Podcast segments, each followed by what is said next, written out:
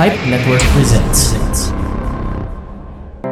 Hi everyone, I'm Jimpy and you are listening to Rewind, a throwback podcast. Everyone and welcome here on Rewind, a throwback podcast. And can you believe it? This is the pilot episode of our third season. Oh my God. Nadating natin siya. Nadating natin ang season 3. So again, this is Jimpy, your kasama, your certified retrophile. Oh my God, I'm so happy to have found that word. Yun pala ang yung pala yung proper word for that. Pero syempre kayo pa rin ay mananatiling ating mga ka-rewind at mga retrophiles. So, okay, for our first episode this season ay, alam mo for some reason, hindi ko alam kung bakit ito ang naisip ko talaga na gawin nating pilot. Pero kasi May pa rin naman ngayon, di ba? And actually, May 2005 when this topic or this show na magiging topic natin nag-umpisa. And medyo mukhang alam nyo na at gets yun na kung ano ang aming pag-uusapan. Pero bago yun, introduce ko muna kung sino yung kasama ko. And grabe, napapayag ko na siya. Alam mo yung mga friends ko talaga, ang kay-KJ, parang si Ish at saka si Sarah lang at saka si Macy talaga, na, narinig nyo naman na sila. And all my other friends, ang ano, pero ito kasi siya talaga best friend ko siya. Tapos ang tagal-tagal, lahat na ng topic na isip namin, pati siya gusto, nagpipitch siya ng topic, pero ito na talaga feeling ko yung best. Kasi mukhang siya din naman yung best person to talk about this topic and to reminisce ng mga memories namin. So, for most of you na friends ko, kilalang kilala nyo na ito. Pero para sa mga hindi nakakakilala, I would like to introduce to you my best friend and of course, a very fan of, tama ba yung grammar ko? A fan of itong ating pag-uusapang programa tonight for our pilot. And we have, let us welcome Mart Francisco. Ang pangit ko sabihin yung Francisco eh. Kaya ayoko sabihin eh. Pero okay na. Hi, Mart! Ulitin mo. Ang pangit. ng Ulitin ko. Oh, sige, let us welcome. How do you say ba Francisco? Francis. Francisco. Mart Francisco. Parang may, may ano. Mart Francisco. Mart, Mart Francisco.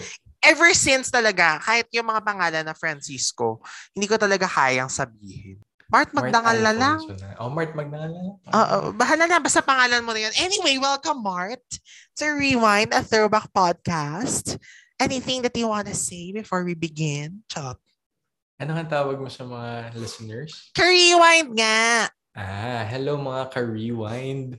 Good day. Good day sa inyo. Ay, tara, tara. Wine tayo. Oo, pero napaka-boring ng boses mo. Ano naman? Gawin mo namang energetic! Energetic. Lively! Ano, ano oras na kasi pero sige. Go. Hello, Let's this is Wine Night. So pag nag-wine night naman tayo, always may energy, di ba? And natata- mas kailangan natin ng energy ngayon because ang pag-uusapan natin tonight for our pilot episode ay ang ating memories sa ating mga kwento sa isa sa pinaka-iconic na palabas on Philippine TV on GMA and pinaka-iconic na Telefantasia, I must say. Parang ito ang pinakamahabang Telefantasia eh. As far as I know, ito lang ang umabot ng taon. At ito pa lang yata ang pan- fantasy series na ni-remake, if I'm not mistaken. Yes. So it Ay, would be Remake? No. Hindi remake. Ah, hindi. Hindi pala counted yung mga Jezebel and Darn. Oo, Hindi, kasi hindi ano, ito counted. talaga original. This is not based on comics. This is not based on anything but the work of GMA. Talaga ito nag ano sa kanila, nagsemento ng kanilang success. Yes. Walang iba kundi ang Encantadia. Q theme song. Charot. O, di ba? Meron talaga, o, di ba? So, Siyempre, Yes. hindi, hindi mo makakalimutan ng Encantadia dahil sa kanta nila. nakaka-excite, no? Because, actually, ang isa sa mga triggers nito, aside from it, being an anniversary month, as in May is anniversary month na Encantadia 2005. It premiered May 2. Pero May 28 na ngayon as we as you listen to this, so 28 or 27 or 26 days late, but still okay na rin. May pa rin naman. Pero kasi magkakaroon ng bagong incarnation ng Encantadia which is Sangre. So Sangre. perfect pa rin naman na pag-usapan natin, 'di ba? So mamaya malalaman natin yung mga yan. Pero ikaw ba, Mart, umpisahan na muna natin were you able to watch talaga the pilot episode of Encantadia or yung mga teasers, yung mga ganyan? Parang, paano ka naging fan? Was it something na inabangan mo before the airing or parang along the way watching the show, doon ka na lang naging fan? Naging fan ako ng Encantadia along the way na siya. Kasi first kong nabalitaan si Encantadia, hindi sa teaser, hindi sa mga commercial eh sa SOP, napanood ko yung ano, yung promo nila sa SOP. Mhm. Yung Dahil fan ka ng SOP. Yan ang talagang Yes. ano mo. Okay, oh. O, katik naman. So, nag-start sa SOP. Napanood ko yung ano, yung promo. Parang kinabukasan na ata yun. Yun na yung, yun na yung airing the next day. Tapos, pinapatulog na ako ng, ng family ko nung gabing yun. Tapos sabi ko, hindi gusto ko panoorin kasi ang si Richard Gomez yung first ata na ano, pinakita doon. I can't remember. Yes. Si Richard Gomez tsaka yung Batang Amihan na nasa Mortal World sila. Yun yung pinaka first frame. If, if tama ba yung pagkakaalala ko. Yes. Tapos from there, wala, na-hook na ako. Every night na. Ang una, di ba, Darna muna, tapos Encantadia. Yes, back to back. Eh, yung Darna talaga, as in, automatic, nanonood lahat kami sa bahay. Yung Encantadia, parang hindi pa masyado, kasi bago siya sa ano eh, sa, sa televiewers eh. So, yung family ko, hindi sila masyadong fan. So, parang ako lang yung nanonood that time. So, doon nag-start yung love ko for Encantadia. Mhm. So, sa SOP. Okay. Kami naman, saan na talaga nag-start? In all fairness naman, mulawin pa lang. Because if you can remember, if viewers will remember, ang Encantadia talaga ay nagsimula sa mulawin. Dahil, basta merong certain episode doon na parang si Alwina ay nag-disappear. Alwina is Angel Locsin. Nag-disappear, tapos kinupkup siya ng mga taga-Encantadia na ang nandun ay si Cheryl Cruz, si Nancy Castiglione at si G. Tonji. Tapos ang mga itsura lang nila noon mga puti. Mga nakaputi lang talaga sila. As in, tapos sabi nila, ang mundo nila ay tinatawag na Encantadia. Sila ay mga diwata, ganyan. Tapos, sabi namin, uy, parang ang ganda, no? Siguro magiging show yan. Parang ang ganda niya, na sayang, sana ano siya, anong tawag dito? Parang stand-alone. Like magkaroon ng Encantadia na ma-explore naman yung Encantadia mismo. And then, lo and behold, nagkaroon ng teaser na parang ano nga, yung magkakaroon ng mundo, keme-keme, ganyan. I don't remember na the teaser talaga. Pero, basta hanggang sa ni-launch na yan, ang naaalala ko na lang na teaser kasi dyan, yung mga may characters na like sila Jeneline, Mercado, sila Marquera, sila yung mga pinopromote dyan eh. Na ano, and then the Sangres, ganyan. So, syempre, dahil yun na nga, given na rin, naka-back-to-back ng Encantadia ang Darna noong time na yon So, syempre, di ba, talagang maaabangan mo. Tapos, basta inabangan namin siya. Naalala ko magkakasama kami sa kwarto noon, nanood kami ng pilot. Tapos, masaya naman kami.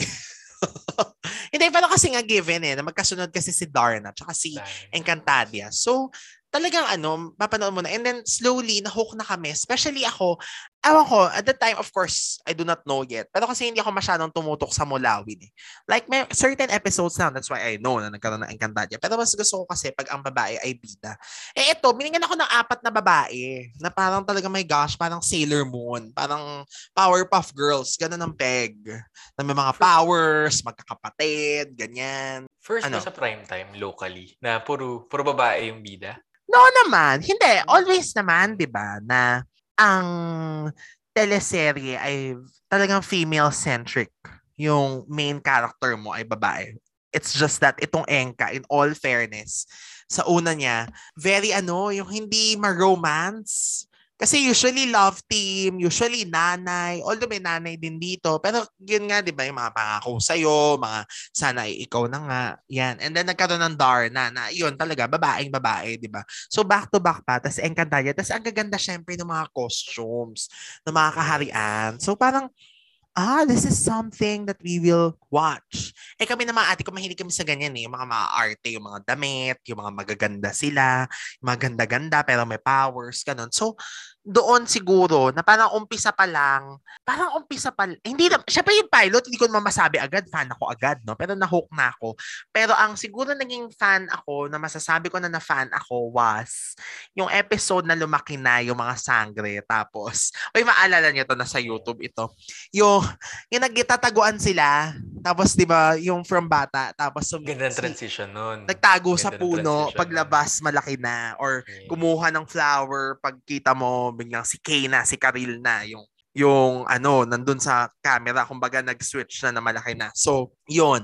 Yun ang favorite namin na part. Kaya, parang doon pa lang, oy, ang cute-cute nila. It's so nice. Parang arte, di ba? It's so nice. Hindi naman ganun. Pero ibig sabihin, ganun yung thoughts namin nun. So, yun. Kaya naging ano na. Kaya from then on, nasubaybayan na yung Encantadia.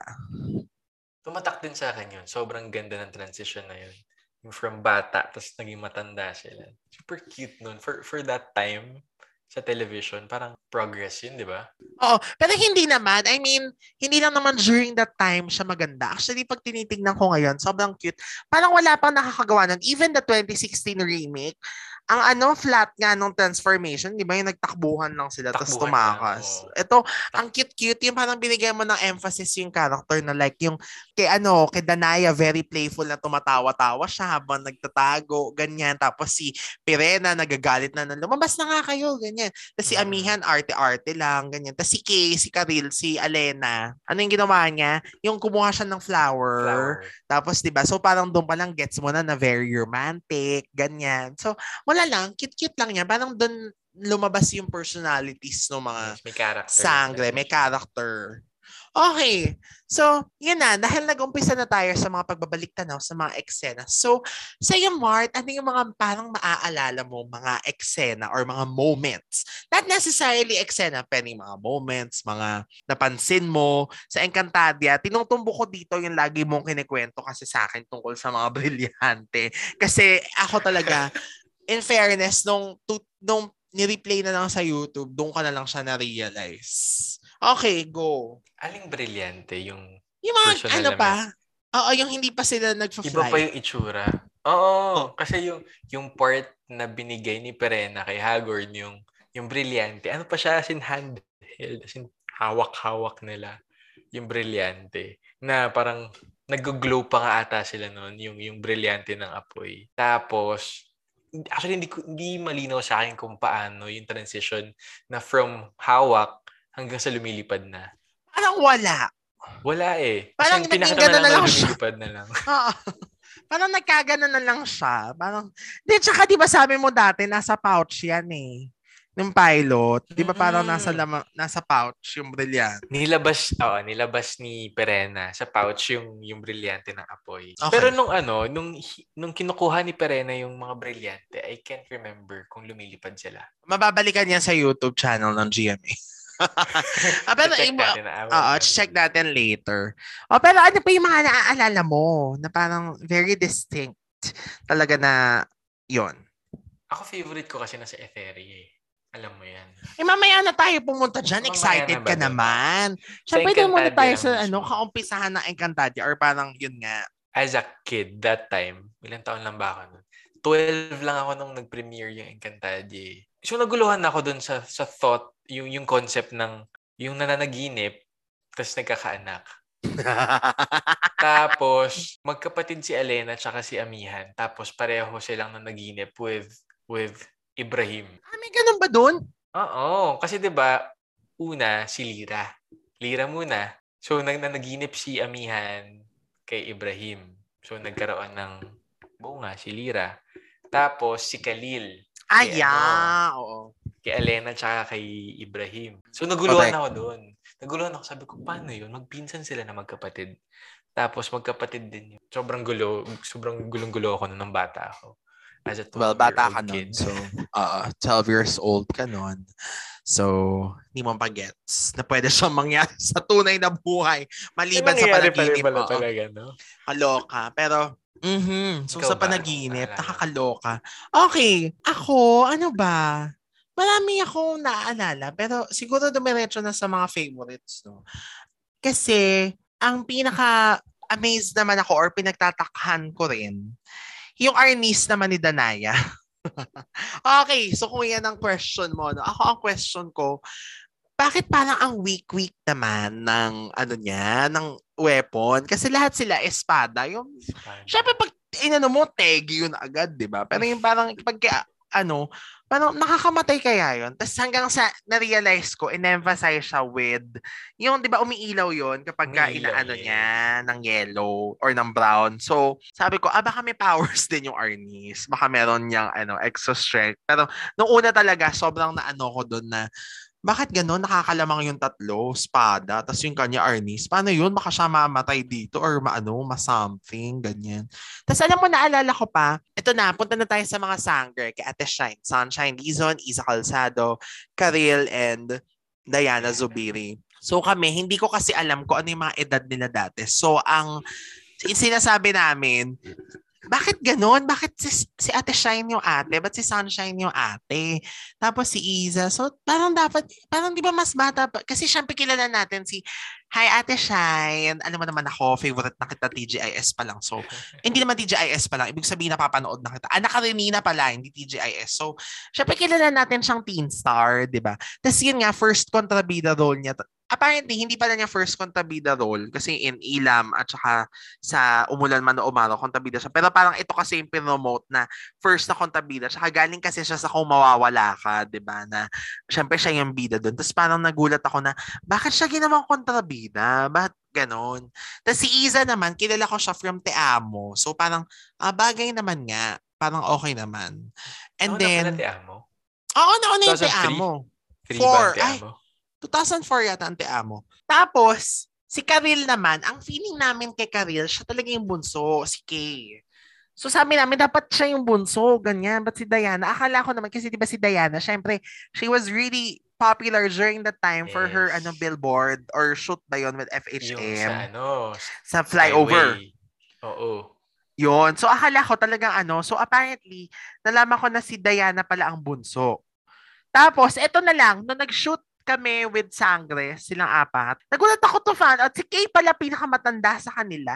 So, ah, okay. So, all this time, medyo tama naman pala yung ano, yung pagkakaayos-ayos ng mga edad. So, wala lang. Later na yung nagka-closure sa akin. Well, maliban din kay Diana, may nagsabi sa amin ng ate ko na, hindi, bata pa yan si Diana, parang ganun. So, yun yun yung mga una kong ano. Tapos, syempre, ganda-ganda ako sa mga costume talaga. Pero, ang pinaka-concern ko nun, ang bigat-bigat-bigat ng headpiece ni Amihan, yung malaking ganun, yung parang feeling ko, parang matatanggal ang ulo niya. Ba't ganun? Parang, parang ano naman. Nagawa na ano? ganun yung ano. Ah, talaga? Oo. oh my gosh. Especially yung paghihiga siya. Gumaganon. Oo. Oh my God. Parang ang bigat-bigat kasi, di ba? Tapos gustong gusto ko yung kay Diana na yung may dahon-dahon. Pero parang sabi ko, feeling ko ang dumi-dumi nito. Tapos, well, maipasok na rin yung Etheria. Mas nagustuhan ko na yung costumes niya doon kasi di ba iniba? Yung costumes niya doon, nagkaroon ng modification. So parang, yun. Pero mamaya na natin yun puntahan. E, tanong ako, kasi kanina sinabi mo yung mga weapon nila. Ano yung kung magkakaroon ka ng weapon, ano yung favorite mo dun na magkakaroon ka? Alam mo, for some reason, di ba yung kay Diana yung nilait-lait ko na Arnis? Pero yun ang gusto ko. Alam mo kung bakit? May drumstick kami sa bahay. Akala ko dati yun lang yon. Actually, isa yon sa mga factors kung bakit ah, para ang feeling ko ay lugi si Danaya. Kasi yun nga, dahil sabi ko, ay, ganito lang yung ano niya. Meron tayo niya na. Yung pala drumstick pala yun. Iba pala yung ano sa drumstick. Pero nung later, parang doon ako natuwa-tuwa sa kanya kasi dahil nga may ganun kami. So ginaganon-ganon ko din. Yung parang nilalaro-laro ko. Pero siguro pinakagusto ko din yung ano, espada ni Amihan. Kasi espada na yun eh. Kasi kunyari, yung kay Pirena, dalawa. So parang sa mo tatago yun, dala-dalawa pa. Yung kay Alena naman ang haba-haba. So parang siya. yung kay yung parang kay Amihan, at least isang ganun mo lang tapos na, di ba? ganun lang. So parang gusto ko rin yung espada. Bakit ikaw? Ba't mo natanong yan? Ano bang sa'yo? Ako favorite ko kay Alena, yung mahaba. Kasi Hindi gusto ko yung sa mahaba. Charot! Oh. Kasi may nagsa-start siya sa ano, sa mga laban niya, may ginagawa siyang something na inaagan, inaano-ano niya sa liko, ah, sa taas. Yes, may ginagawa siyang kung ano mang trick na ginagawa niya sa ere. Tapos ilalapag niya sa ano. Parang yung isang side nakalapag sa sa, sa floor. Sa parang nakaganon siya. So, sobrang cool yun. So, yun yung for me. Pero, nung time ng Encantadia, meron kaming, yung PE namin, Arnis. Ay! So, saktong God, so fun, oh. So, saktong-sakto, I can still remember yung, ka- kami nila Mayo noon, Arnis. So, nagaganon-ganon kami. Mayo is my ano, elementary best friend. so feeling niyo si. Danaya kayo. Ganun. Oo. Pero sa class noon, meron kaming characters talaga sa Encantadia. Ako si Khalil nung time na yun. Nagpanggap ka pa, Khalil pa. O sige. Ano yun? Eh, kayo, kayo ba? Kayo ba nila Carol? Kayo nila ano? Ay, hindi pa kami classmates nun eh. Ay, Ang ba classmate ko classmate? niyan, si Avi. Abigail Custodio. Hi, Avi. Da, Javi na siya ngayon. So, yon Pero, yan talaga. Favorite, kami dalawa yung nag-uusap lagi. Kasi we were seatmates eh. Tapos apparently, we were both Encantadia fans. So, I remember, parang too early naman to to discuss. Pero sige, dahil nandito na tayo. Remember, ah, during ng kainitan ng Encantadia, ang Sterling Notebooks ay nag-release ng mga ano niyan. Anong tawag dito? Mga characters. merchandise, mga merch.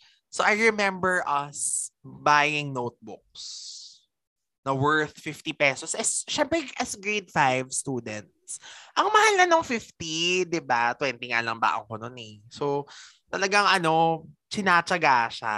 So, wala lang. Parang naalala ko lang na mahilig kami talagang bumili ng ganun. Tapos, I remember sa, sa ano, meron akong bully na classmate.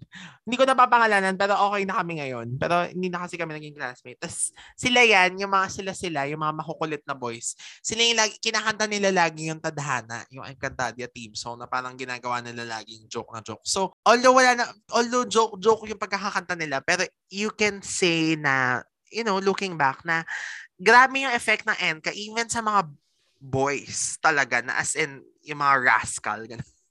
yung mga ano, yung mga nam- ah, ano, yung mga makukulit na boys sa school. They knew about Encantadia. So parang nakakatuwa lang. Pero yun nga lang, doon ako medyo nakinayang na parang I do not have anyone na super ka-close na nag-watch ng Enka nun. Na, parang I don't remember a classmate eh. Exchanging stories with, with except for Avi. So, parang kami lang. Pero masaya kasi kami naman yung friends talaga ni Avi nun eh. So, nakakatuwa na at least yun yung pinag-uusapan namin. Pero kasi ang kabanding ko talaga sa Enka, yung ate ko talaga, si Shelly, ate Shelly, as in kami talaga yung obsessed sa Enka. Anything and everything Enka.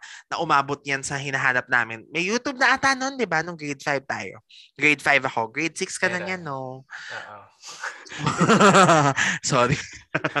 so, yon alam ko sinesearch namin tas nag nag-surf kami sa internet talaga looking for yung mga stories ganyan. So kaya paulit-ulit namin pinapanood yun eh yung yung transformation. Tas di ba yung tunog yun tenen ten ten ten tenen ten ten ten tenen yung tuwa kami doon na parang ako pag hanggang ngayon pag pinanonood ko yung kinikilabutan ako. Oh and you're, you're saying. Ano nga yung website dati ng GMA? Ay, ano GMA.tv. Yun, may full episode noon before. Ay, Nag-upload talaga? sila. That time, ah. That time. So, Mhm. minsan, pin- doon ako nanonood. ah Tapos Windows Movie remember- Player pa. watching it sa igma.tv yung mga clips pero not the full episodes. Wow, I didn't know that. Mm, doon ako nanonood. Tsaka, natuwa ako kasi, ano, movie may, ay, Windows Media Player pa. So, ang tagal mag-buffer. So grabe din no, ang ganda, ang laki ng effect ng Enka that you know, it spawned a prequel and a sequel. Nakakatuwa na ganun siya kahit. Tsaka na natin pag-usapan yung mga super favorite na mga scenes kasi nga yun nga nagko-combine talaga eh na meron tayong favorite sa Etheria, sa ano.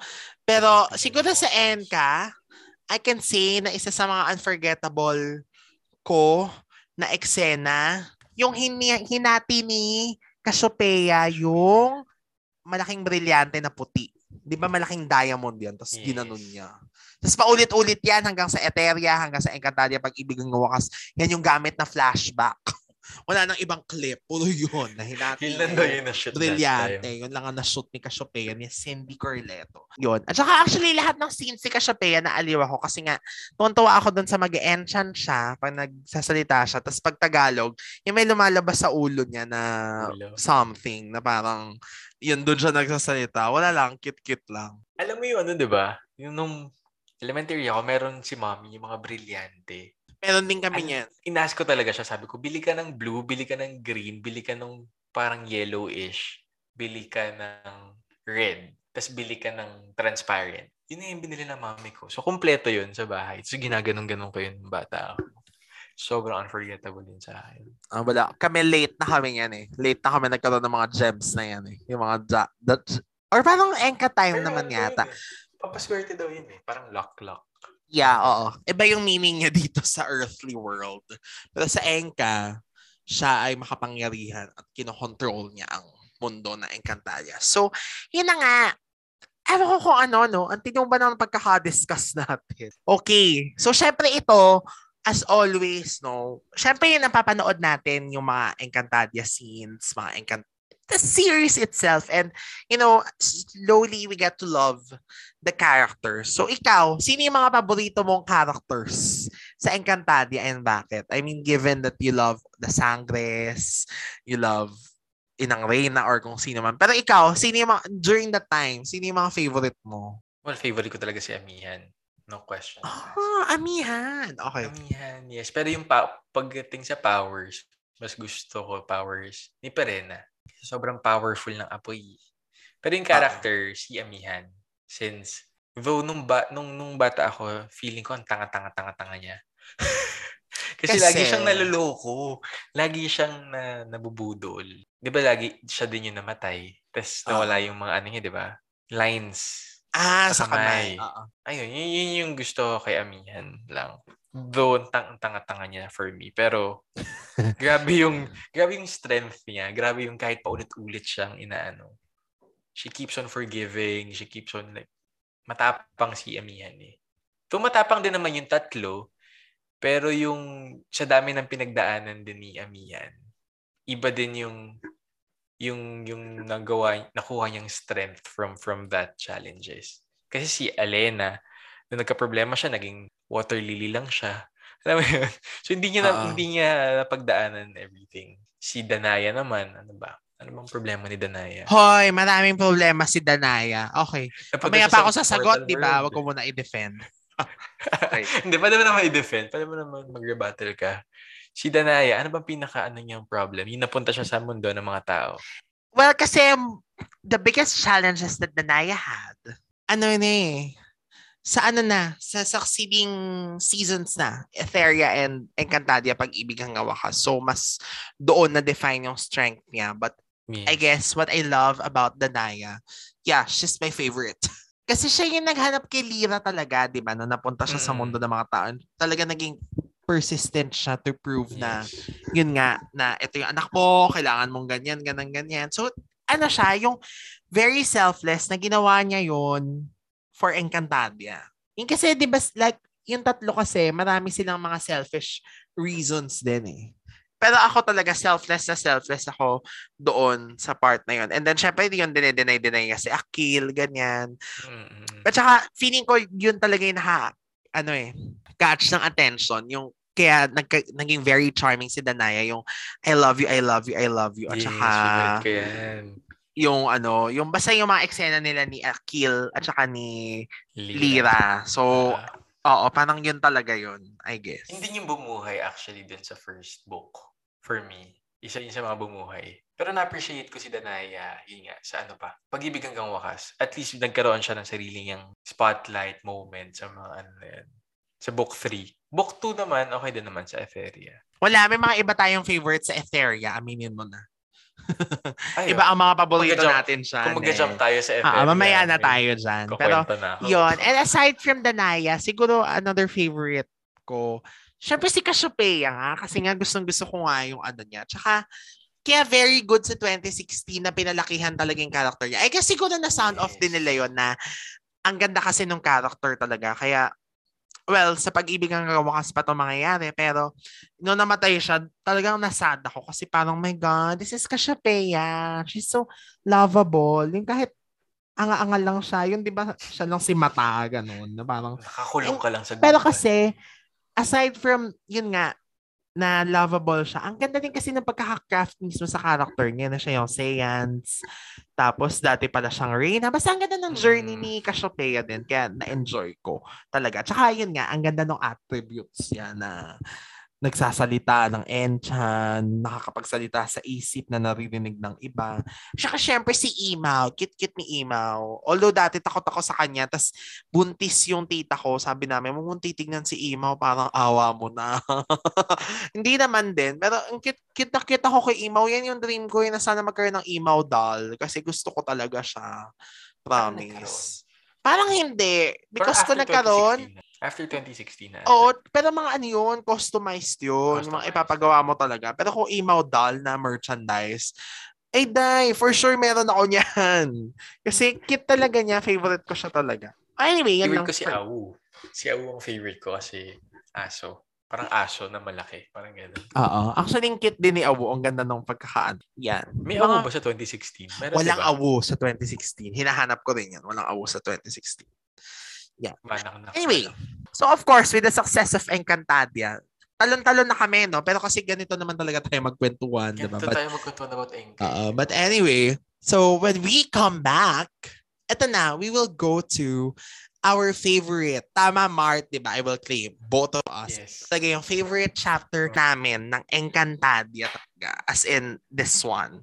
Ang Etheria, ang ikalimang kaharian ng Encantadia. So, we will continue to rewind, to look back at our favorite Encantadia memories here on Rewind and Throwback Podcast. Stay tuned and we'll have a very, very short commercial break.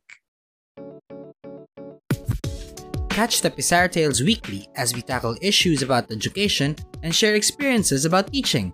Hosted by James Australia, available on your favorite podcast platforms.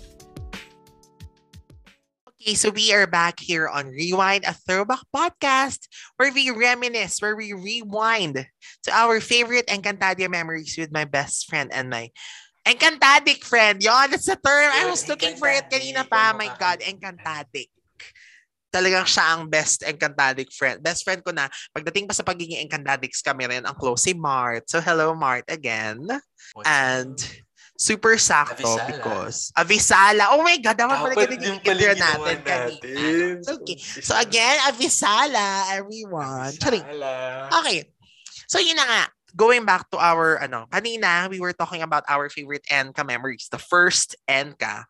And right now, ito na talaga, yung talagang naging favorite namin na part ng Encantadia. Ilang beses ko sinabi yung favorite, pero ito talaga yung parang feeling ko, dito ako gandang-ganda from visuals to the trailer, to the story, to the characters, to the costumes. Mas gusto ko yung costumes dito eh ito ang prequel or siya prequel because because the events of this sequel ay galing sa past.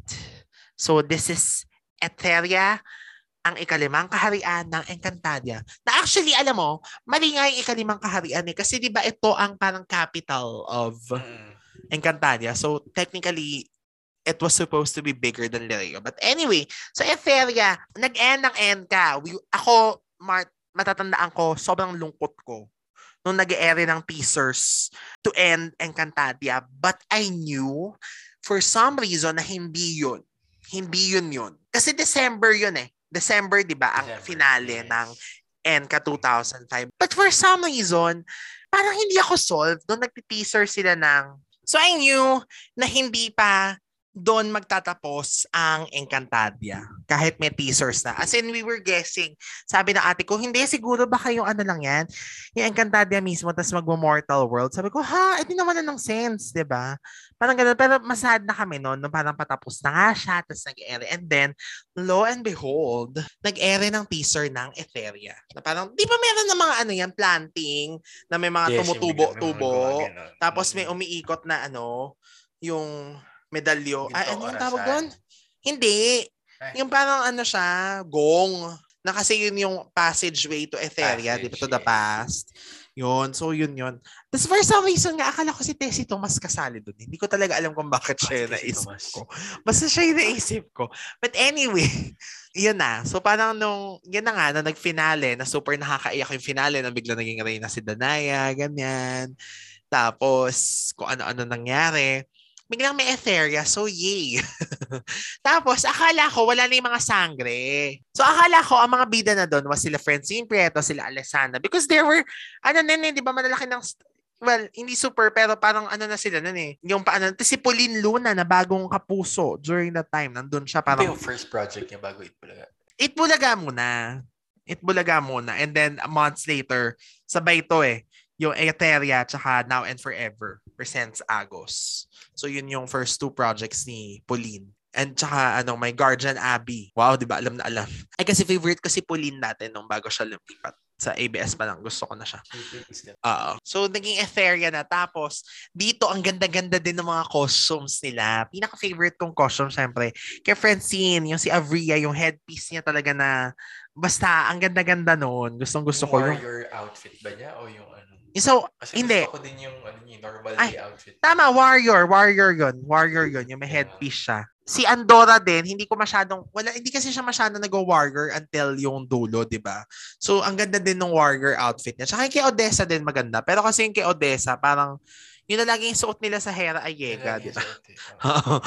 Although meron siyang dress, pero mas madalas yun yung suot nila. Tapos yun yung ganda-ganda ko yung mga Hera. Akala, ko- kaya akala ko talaga parang separate entity na yung Etheria. Kasi nga, meron din sila mga apat na ano, di ba? Ano ba tawag dun? Karan. Hindi, pero yung Hera Ayega, Hera Andal, Hera Sensa, Hera Volo. May tawag yata dun eh. Pero basta yung mga ano, places doon sa Enka. So sa una, kung hindi nyo alam, Lireo, Sapiro, Hathoria, and Ang dami ah. Adamia.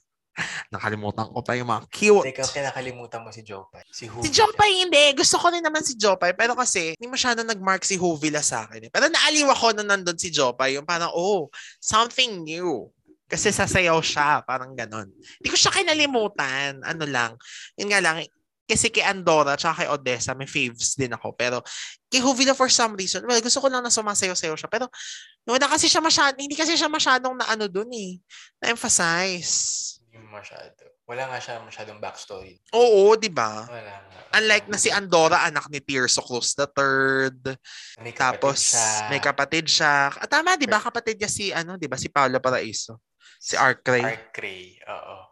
Tapos Si- ang story nun, mas mas mas strong siya kaysa sa kapatid niya. Tapos ayaw, ayaw nung daddy niya, ayaw yung Tears of Cruz sa kanya kasi nga dapat lalaki yung mangunguna. So, kailangan niyang patun... Oh, may ganun siya. So, kailangan niyang patunayan sa dad niya and dun sa kung anong heran sila, kung anong hera sila. Andal. Andal na Ay, karapat dapat siya. Hindi yata andal. Oh, but anyway. Oh. Oh, basta yung kailangan niyang patunayan yung sarili niya na she's strong, na kaya niya. Oo. May ganun siyang, may ganun siyang ano dun, eh, character. Mm, okay. Hindi ko na matandaan. Yon. Si Avria lang kasi. At saka syempre the young Minea, young Rakim, and young Hagor. Tonto ako doon ng si Ping Medina. Bago lang kasi si Ping yan eh, di ba? Tapos siya si Hagorn. So parang naaliw ako na, uy, from Ten Medina to Ping Medina. May anak pala si Pen Medina. Doon ko lang na-realize yun.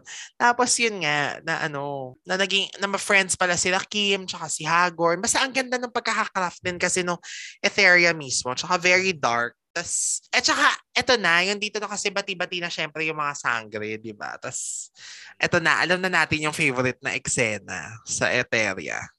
I'm sh- Ay, hindi, iba yung sa'yo eh. Ano ba yung sa'yo? Ano ba yung sa'yo? Yung sa akin, yung ano, yung naglaban, yung mga Heran versus Sangre. Ah, Yung Doon doon sa, oo, doon sa may, That's yung ginitong orasan. That's episode 48. Oo, episode 48, correct. Yung akala nila mamamatay na sila. Oo, Akala Tas nila bigla- mga heron patay na sila. oo. Tsaka yung ano, yung, eto na yung ating, meron ng mga brilyante ng panahon na ito. Ganyan, Ah. ganyan, ganyan. Yung tuwan-tuwa sila. Tapos, yung isa, sil- isa-isa sila na, akong bahala sa kanya. Akin siya. Yung tas Ah, labanan, ah, ah, di ba? Tapos yung kay ano, yung the best talaga yung kay Avria at kay Danaya na Reyna, laban sa Reyna. sa Reyna. Ganyan. O yung favorite mo? Favorite ko kasi, parang first, episode 15 ata yung favorite ko. Kasi yung episode na yun, yun yung nahuli sila, tapos kinulong sila. Tapos, ang challenge doon, kailangan mapatay ng, mil- ng, ng mga Etherian yung mga sangre. Tapos, doon pala, may natatago pang power si Elena. Which is yung, may babanggitin siya eh. May something siya about, syempre diba yung power ni Elena sa voice. So may, Ah. sina- may, Gosh, may, ano no. lang siya. May sinabi lang siya or may kinanta lang siya. Tapos namatay lahat ng kalaban. Tapos gustong gusto ko yung reaction ng lahat kasi nagulat sila. Ay, oo, correct. Naalala ko na yan. Doon nila pinatunayan na may power sila sa lahat. Na kailangan, na kabahan naman kayo. Ganun. Kasi Amiyan tinawag niya si ano, si mga kambaldiwa niya. Ira, si Maggie Wilson. Ayun, si Maggie Wilson. Wala, super yung tuwa ako doon. Tapos dumating si Huvila. Di ba? Dumating din si Ah. Andorra. Uh, very powerful sa akin yung part na yun. Na kahit, yung alam mo, yung gusto, gusto mong patunayan, pero alam mong hindi mo pa kaya. So, nag-back out sila. Hmm, daming alam, may mga ganun pa. Oo! May ganun pa akong realizations. No? Oo. Sa ano yan, di ba? Sa Andal, yung ano nila, yung malaking Yung ganun. oval doon. oo. Oo. My gosh, grabe. Nakakatawa mag-flashback no ano. Etheria. Tsaka ang ganda-ganda din kasi nung gininto ang orasan. Alam mo kung naglabas din ng merch yan? I would have bought that. ang ganda niya kasi. So, natutuwa kasi meron kaming Monopoly ba? Or, sorry, Scrabble. So, yung Scrabble, time na ano, so- di ba? Yun, tuwan-tuwa ako na, uy, ginto ang orasan. But it's not ginto. ganun yung ano. Basta at least may ganun, di ba? May ganun, oo. Oo, parang wala lang, naaliw ako. Wait, sinong favorite character mo sa Ay, Etheria? sa Etheria? Si Avria nga. Avria Avria. ka. Kasi very strong eh. Walang power si Avria, no? I mean, wala siyang specific power na pinakita doon. Oo, actually, ano lang, parang pinamanahan lang siya ni Ether or something. Parang, Parang may black black power lang. Oo. Yeah, oo nga, ano ba yan? Ang weak ko pala, yung walang powers pa yung pinili ko. Wala Pero kasi- si Odessa eh. Pero si ano Odessa lang, din, yung gusto ko. lang. Kasi yun nga, kakaiba din siya dahil bow ang ano niya, di ba? Mm-mm. ano, tapos, favorite ko kasi si Pauline nun. But, dahil, na, naiinis ako sa kanya kasi nga, ano siya, yung parang naano ko, yung conflict kasi kay Iba, kay Ibrahim, tsaka kay Alena. Masyado yung pinupush So, yung sarili. Oo, so parang naano ko doon na, ano ba itong babaeng to? Ahas, ganyan. Well, pero alam niya eh, di ba? Parang later Hindi. on, nalaman niya eh. Nalaman niya, nalaman niya. Oo, kasi so, gusto pero yun nga. yun nung time na Oo, yun. push na push pa rin first sight kasi siya. siya eh. kay Ibrahim eh. Anyway, so niya, Si Kar- ay, friends niya yung mga sangre. Di ba siya yung nagligtas dun sa apat? Ah, oo. Hindi kasi nga si Odessa nga yung mabait sa kanila eh. Mm-mm. Tsaka si Cassiopeia na rin. Empress as Cassiopeia. Empress. Naaliw ako kay Em. Hindi. Natuwa lang. Actually, doon ako natuwa. Yung nagkaroon ng younger versions. Yung mga characters like si Cassiopeia, si tapos si Ama, si yung daddy ni Akil, 'di ba? Si Amaro. Tapos aliw na aliw din ako na si Banak at saka si Nakba ay mga totoong tao. Totoong tao. Ay totoong tao. Like ano sila, hindi sila creatures. Like si Rainier at si Pecto, 'di ba? Pero pag na-realize mo ngayon, alam mo feeling ko ano na lang yun eh, charot-charot na lang kasi 'di ba pangalan Banak tsaka Nakba? Banak-nak ba? Sorry. Oh, yun- yun pala Banak Nakba. 'di ba? So parang At least pinakita kung paano sila. ano ba yan? so parang alam na alam mo na nung una ay creatures lang talaga to. Kasi yung pangalan ganun. Tapos si, eh, syempre, ano rin, aliw din ako kay Ijen. Ang tatay ni Imaw. Cute-cute din. Tatay ba ni Imaw o hindi ba parang nuno? Kanununuan ni Imaw yun? Tatay niya? Eh, hindi naman nagkaroon ng ibang Imaw eh. Sabagay. Ang pinaka nakakatawa ko dyan, si ano, si Alfred Vargas. Siya din gumanap Oo. as his dad. Si Amaro. Tapos si Akil, si BJ Forbes. Yes. Kaya nga nakakaaliw kasi sa 2016, 'di ba? Si ano lang yan eh, si Alfred lang ang nakagawa niyan eh, na the character that he portrayed in the original version is Siya pa din. siya pa rin sa 2016, si Amaro. Ako, favorite character ko sa Etheria, si si Andorra. Oh, kasama mo kanina, bentang-benta ka nga kay Andor. Eh. Ay, oo nga. Hindi, gusto Bentang-benta mo si niya. Andor. Gusto ko yung powers niya. Tsaka ano, parang telekinesis ba siya? Kasi di ba pag ginanon niya, Well, hindi Tigil tele... ka. Ah, pero hindi yata... Telekinesis nga ba? Pero kasi sa tao niya yan nagagawa eh. I mean, sa mort, sa ano eh. Sa... ah, ah, sa tao. Oo eh. So, Di ba? Kung anong ginagawa mo, kaya niyang pati itigil yun. Yes. or whatever. Pero Mhm. okay din naman yung kay Huvila since time. Oo, tsaka ang bilis niya talaga, di ba? Pero grabe, na-imagine mo ang haba na ng diskusyon natin. 2005 version pa lang 2005 ito. pa lang pala. At meron pang Encantadia, Pag-ibig ang Gawakas na yun nga. As I was saying earlier, had the best first episode among the first episodes of all Encantadia versions. Kasi, in fairness, binida naman yan nila Direct Mark, di ba, na talagang they used film cameras. It was the first teleserye or first TV show who that used ano film cameras. Tapos ang ganda-ganda kasi nung ano, yung 'di ba, yung isa-isa sila ng challenge na pinuntahan. Tapos ang ganda-ganda ng production value nun, parang Mm-mm. ang ano, ang bongga. Oh. Tsaka ano, yung teaser, sobrang na, kinilabutan ako nun, nung pinalabas yung teaser nun. Oh, so scoring pa lang ano na Di eh. ba? Di ba? Tsaka editing, tapos, well, yung, yung, yung production nga, ang ganda. Tapos, hindi naman. So, yung, yung, yung pilot episode na yun, same, same vibe. Kinilibut, kina, kinilabutan din ako sa pilot episode. Kasi sobrang ganda. Iba. In fairness naman, tsaka nakakatawa yung bumalik si Don Zulveta na apparently hindi pala siya talaga si Don. Yeah. Tapos si Cassandra. Tapos, basta ang ganda nung ano, no, pagka, actually yung crea- creative nung pagkakagawa ng Encantadia. Tsaka ang ganda rin nung yung pinoint out nila na hindi nila kayang kalabanin yung sarili nilang element. Ah, correct, yes. Kasi yun ang team doon sa ano yun na, wait, mali tayo. Palit tayo. Ganyan. Ganun, Mm-mm. ganun. Di ba? Parang nag-usap siya, hindi tayo dapat nandito. Ganun. Nalala ko si Amihan ni Ola nagsabi yan. eh, Na, parang hindi tayo dapat dito. Ganyan. Tapos nagpalit-palit sila. Ang galing din naman. Pare pareho din din. Pinaka nahirapan ako doon na challenge yung kay Danaya. Ano ba kay Danaya Danaya? na naging amihan. Kasi paano mo gagalawin yung rocks? Ah! Tapos yung bata hindi makahinga. Hindi makahinga yung mga bata. Oo, correct. Naalala ko yun. Pero ang galing din na parang nagkaroon siya ng process na unang nakita ni Danaya, naging animal siya, pumunta siya doon to check Ah, kung ano nangyari inside. Tapos lumabas siya. Tapos si Amihan naman, binigyan ng hangin yung mga nasa loob. Oo, oh, ano ba yan? Ba't kinikilig ako doon sa memory na yun? Wala lang, ang cute-cute nila kasi. Nakakatuwa talaga sila. Para talaga sila mga Sailor Moon. Pero kasi, dyan sa Encantadia Pag-ibig ng Wakas, yan na yung medyo ano eh, para nag-wane na yung interest ko. Dahil nagsimula talaga yan nung namatay si Cassiopeia at si Evades. Kasi it was really unexpected na parang bakit tinanggal nyo sila? I remember nung pinanood ko yan, hindi pa ako makapaniwala nung una. Mag-isa lang ako sa kwarto. Tapos parang, my God, ano ba yan? Ang stressful naman ito. Talagang pareho silang na namatay. Merong ano, naka-hoodie. Tapos sumaksa kay Cassiopeia at kay Evades. Na hindi ko alam kung si Arcray nga ba. Arcray. Arcray. Oo. Arcray yun. Kasi bumalik si Arcray eh, sa present time. Ah, yeah. Oo, correct. Na siya din ang kumuha kay Cassandra. Hindi ko, medyo hindi lang clear sa akin kung paano, paano nangyari yun. Balikan na lang natin. Kung paano siya Sa ano? nakatakas, tapos paano siya napad pinadala ni Ether. Pero may ganyan. Alam ko may explanation yun eh. Kasi parang may flashback yun eh na, oo, alam ko may ganun. But anyway, yun. So, tapos, na-stress din ako nung, nawal, nung nagkapalit si Avria tsaka si Danaya. Naya. Yan Ganda din. din nun. Cute ang ganda nun. pero na-stress ako talaga sa kanya. So, parang, ano nangyayari? Ba't nagkaganito?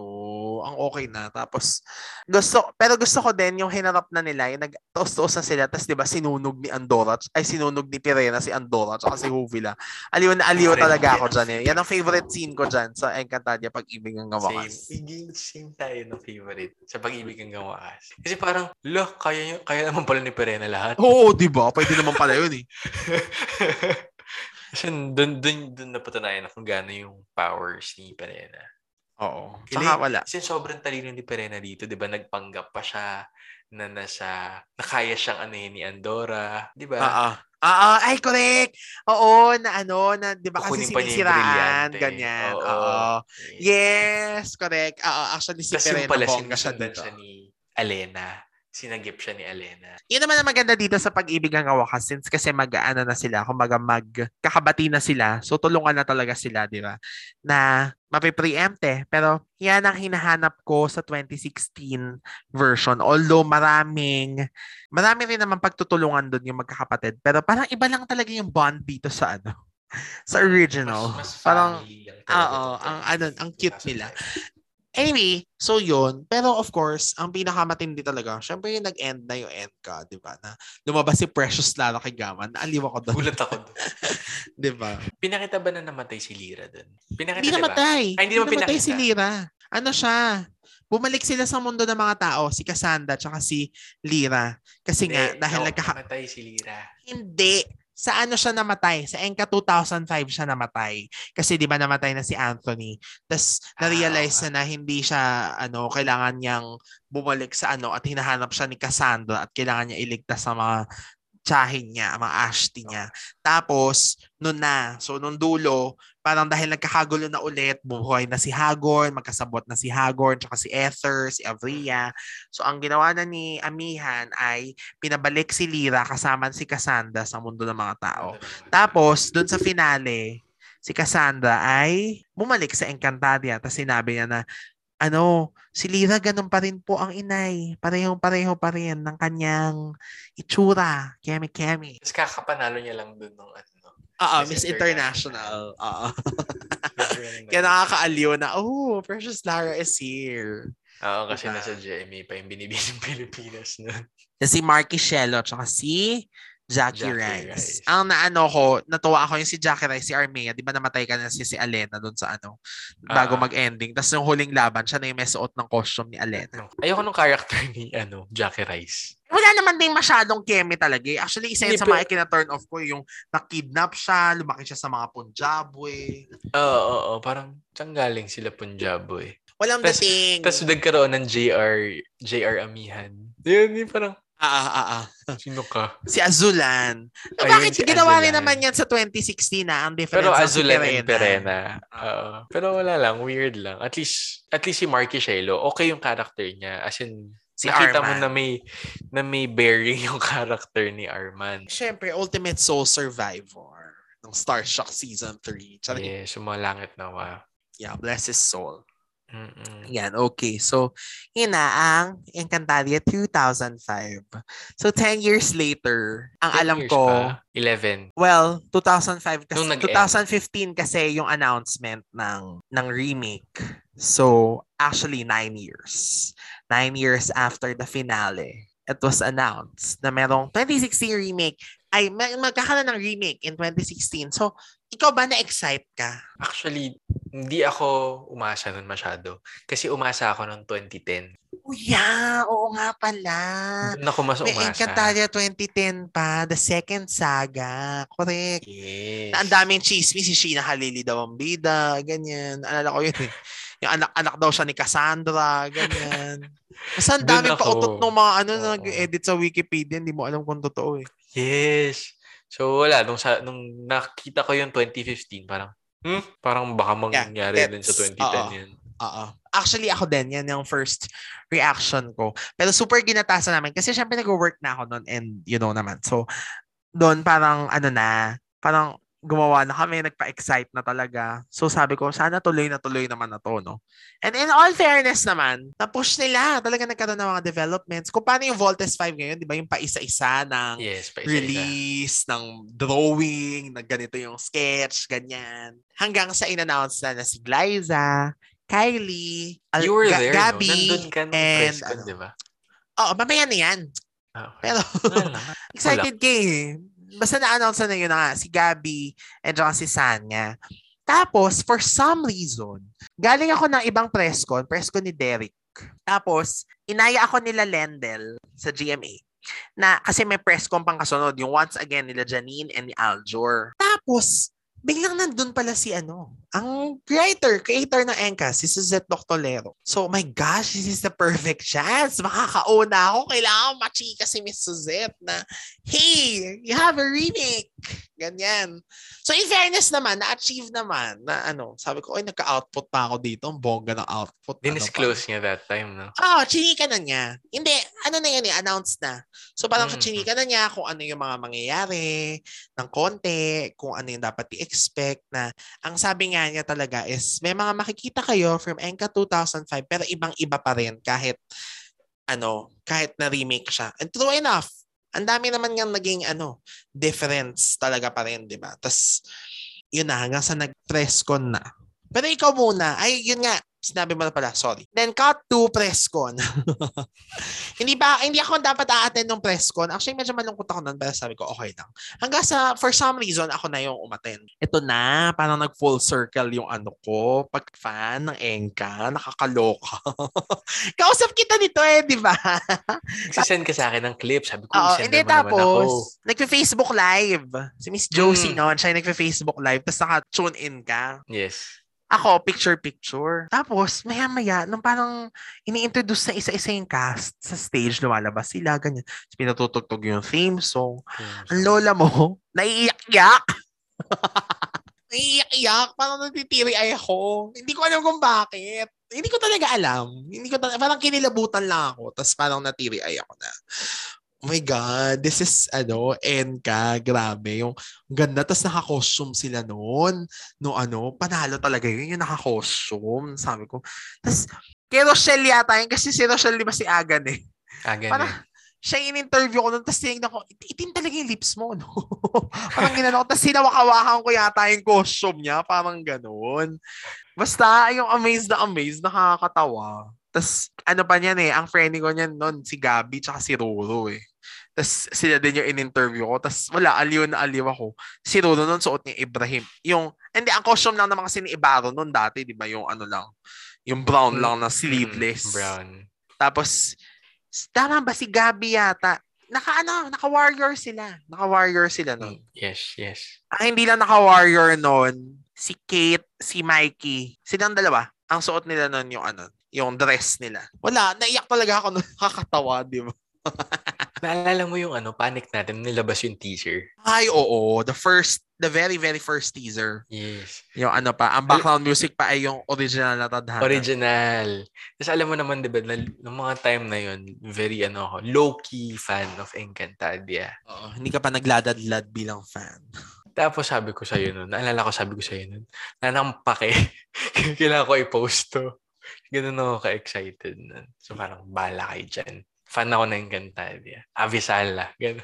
Pero yun nga, syempre kasi, in the beginning, you wouldn't ano talaga, na parang, ay, remake, ay, ganito. Tapos yun nga, di ba, syempre Hmm. si Gabi noon, si Sanya, mga hindi pa sila sikat at that time eh. Pero ang galing nga, alam mo, sobrang tama yung ano nila, no? Yung, how do you call this? Bukod sa decision, tama yung intention na magpasikat. Mm. Kasi, ibig sabihin, ganun kagaling yung Enka na, yun nga, kayang-kaya magpasikat ng mga bagong artista talaga. And, yun na, that's what happened in 2016. But, anyway, ano na ang mga favorite moments mo sa 2016 version? Madami. Oo, pero I Madami remember na, lang, naalala kailangan ko palang i-mention to. Sabay pala natin pinanood yung pilot. Pilot, pum- after work Pumunta ako sa bahay ka sa Hindi! bahay. Ano, nag-work from home ako noon. May work from home na noong time na yun. Tapos, doon ako sa bahay mo nag-work. Tapos, naalala ko, kinuko, ginaganon mo na ako nung after nung patapos yung 24 oras. Anong ginaganon? I-describe mo, hindi nila narinig yan. Ayo, inaano, kinukurot mo na ako. Kasi ganun ka naka-excited. Tapos parang hindi ka na mapakali. Talaga, excited ako noon. Kasi, Oo, napanood ko na yung pilot eh. Kasi di ba sa press con, nagkaroon ng Sa ano, TV kasi. screen. Iba yung, hindi ko alam kung baka siguro dahil sa TV, yung may logo ng ng GMA, may parental guidance. Alam mo yun? Oo, syempre iba pa rin nga eh. Oh, samantalang ang pinapakita pa lang tubig. Parang drone shot. Tapos names, 'di ba? Ang haba ng intro nun eh. All throughout that intro, kinuku- kinukulot mo lang ako. Diba? Hindi ko na matandaan. Pero, ah, so excited pa rin pala ako noon. Mm. Tapos ako, tweet lang ata ako ng tweet nun. Parang gano'n. Plan din natin dapat yung finale nun, di ba? Manonood tayo together. Yes, pero kasi may inattendan ka, may inattendan din akong ano. Pero nakanood ka eh.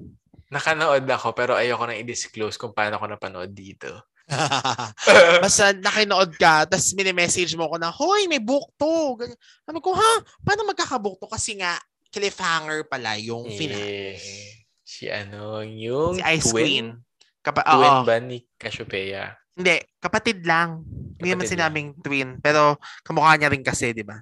Ang ma- natupad na rin ang pangarap mo maging batala, ang aking kapatid. Yun ang sabi niya eh. Ganun na ganun kung paano ko sinabi. Kasi may mga post-post din siya dun. ano? Oo, di ba? Ganun yun. intonation. Pero kasama kaya si si Ice Queen sa Sangre? Ayan ang hindi ko alam. But, Di ba? Parang oo. curious Teka, bago na tayo pumunta dyan, doon na muna tayo sa ano. Favorite? Oo, ano ang favorite parts mo ng 2016? Not necessarily scenes, but yeah, scenes din. Or basta yung mga Parts. storya, plotline. Ako until now kasi binabalikan ko pa rin sa YouTube since this, ito nga, tong generation na to is nandun na yung mga ano, episode, full episodes. Ang binabalikan ko, number one, yung nagkasama-sama na yung apat. Pero yung, ito na yung mamamatay si Amihan eh. Ah, oo. Ako din yan ang gustong gusto ko dyan. Favorite ko yung isa-isa silang nagtaas ng kamay tapos nandun yung powers nila. Pero ako Oo. si Perena, wala sa kanya yung brillante that time. Oo. Pero merong power na binigay sa kanya si Ether. Oo. So, at least red pa din yung power niya nung time na yun. So, very, wala lang. Ang, ang saya lang kasi sobrang bihira nung 2016 version na magsama-sama sila. Na Oo, okay alam sila. mo, dyan ako nalungkot sa 2016 version kasi ang short ng time na magkakabati okay sila. sila.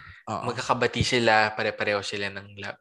Kasi nung, 20, nung 2005, ang daming scenes na sabay-sabay silang nag-angat ng brilyante, sabay-sabay silang nag-transform. Kasi nga, nagkaroon ng Etheria at pag-ibig ng wakas. Yes. Eh, ito kasi, di ba yung unang transformation pa nila, magkakaaway pa sila. Aside dun sa episode na yon ang isang episode na binabalikan ko, actually hindi episode, scene, yung nag-sanib sa si Danaya, tsaka si Si Lila Sari. Lila Shari. Tapos yung paglabas si Danaya 2005, di ba? Ah, ah, ah, ah, ah. Tapos ang tinugtog ng time na yun, yung original Encantadia theme song. Ah. So, ta- taas balahibo ko dun. Oo. Oh my God, panoorin ko Super nga ulit yan. Ito ang favorite part ko. Kasi gusto ko din yung may Avrian eh. Kasi ang cute din ni Yula Valdez as Avria. Okay lang.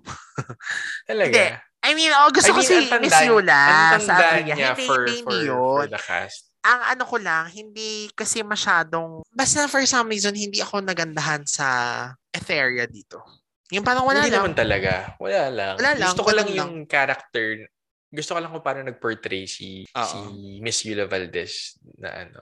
As, Pero as gusto, gusto ko yung ano, eksena dyan ni ano, yung pumunta nga sila sa Etheria, si Danaya, tsaka si Pirena. Tapos, yung parang ano, kinontrol ni Avria ba? Si Avria ba nag-control ng isip nila? Parang ganon. Tapos silang dalawa yung nagpupugan. Oo. Oo. Tapos yun na-realize sila na ano, yung sakit-sakit na mga katawan nila. Tapos si ano, si Sanya, si Danaya parang nag-sorry. Tapos ang sinagot lang ni Pirena, war ka. Yung parang bruha kasi, di ba? Yung parang, Yes. yung parang literal lang natin na pag tayo nagkaanuan, tapos visit ka. Yung parang ganon. Yung parang, kaya ako naaliw doon. Yung parang ang cute lang nila. Na, ah, ganito pala sa Encantadia pagka nagkaasaran. Meron din ako isang favorite part. Si Cassiopeia naman to versus Avria. Ano din siya? Parang ginawa, ginaya niya din si Avria. Ay, si Cassiopeia. Or si Danaya. Basta na, ah, dun, dun nila inulit yung Danaya, Avria, nagkapalit. Ah, oo, oo, oo. Meron nga. Nangyari sa pagpapalit na yun, nakuha ni Avria yung brilyante din. So, hawak niya Oo. na nung time na yun, ang brilyante ng hangin, brilyante ng lupa, at saka yung, ano yung ikalimang brilyante? Diwa. Anong tawag doon? Ayun, brilyante ng diwa. Panoorin mo yun, panoorin mo sa YouTube yun. Yung kung paano nakuha ni Cassiopeia yung, ano, yung brilyante Mhm. kay Avria. Super, super nice yun. Parang doon pinakita talaga na, ah, siya talaga yung totoong may-ari ng brilyante at siya ang unang reyna ng Lireo. Ah, okay. O, Yeah, sige nga. basta panoorin mo ko yun. Okay. Panoorin mo yun. mm Ako, ano ba? Nag-iisip tuloy ako ng favorite part. Pero kasi yun na rin yung gusto ko talaga. eh, Yung silang apat. Yung nagsama-sama sila. Tapos, di ba grabe, sobrang heartbroken tayo kay Amihan doon. Naaalis siya. Grabe, Parang, di ba? oh, bakit? Ganyan. Magkakausap Sobrang- pa tayo na nila, ano? Oo. Nila Yish. Parang, oh, talaga ba?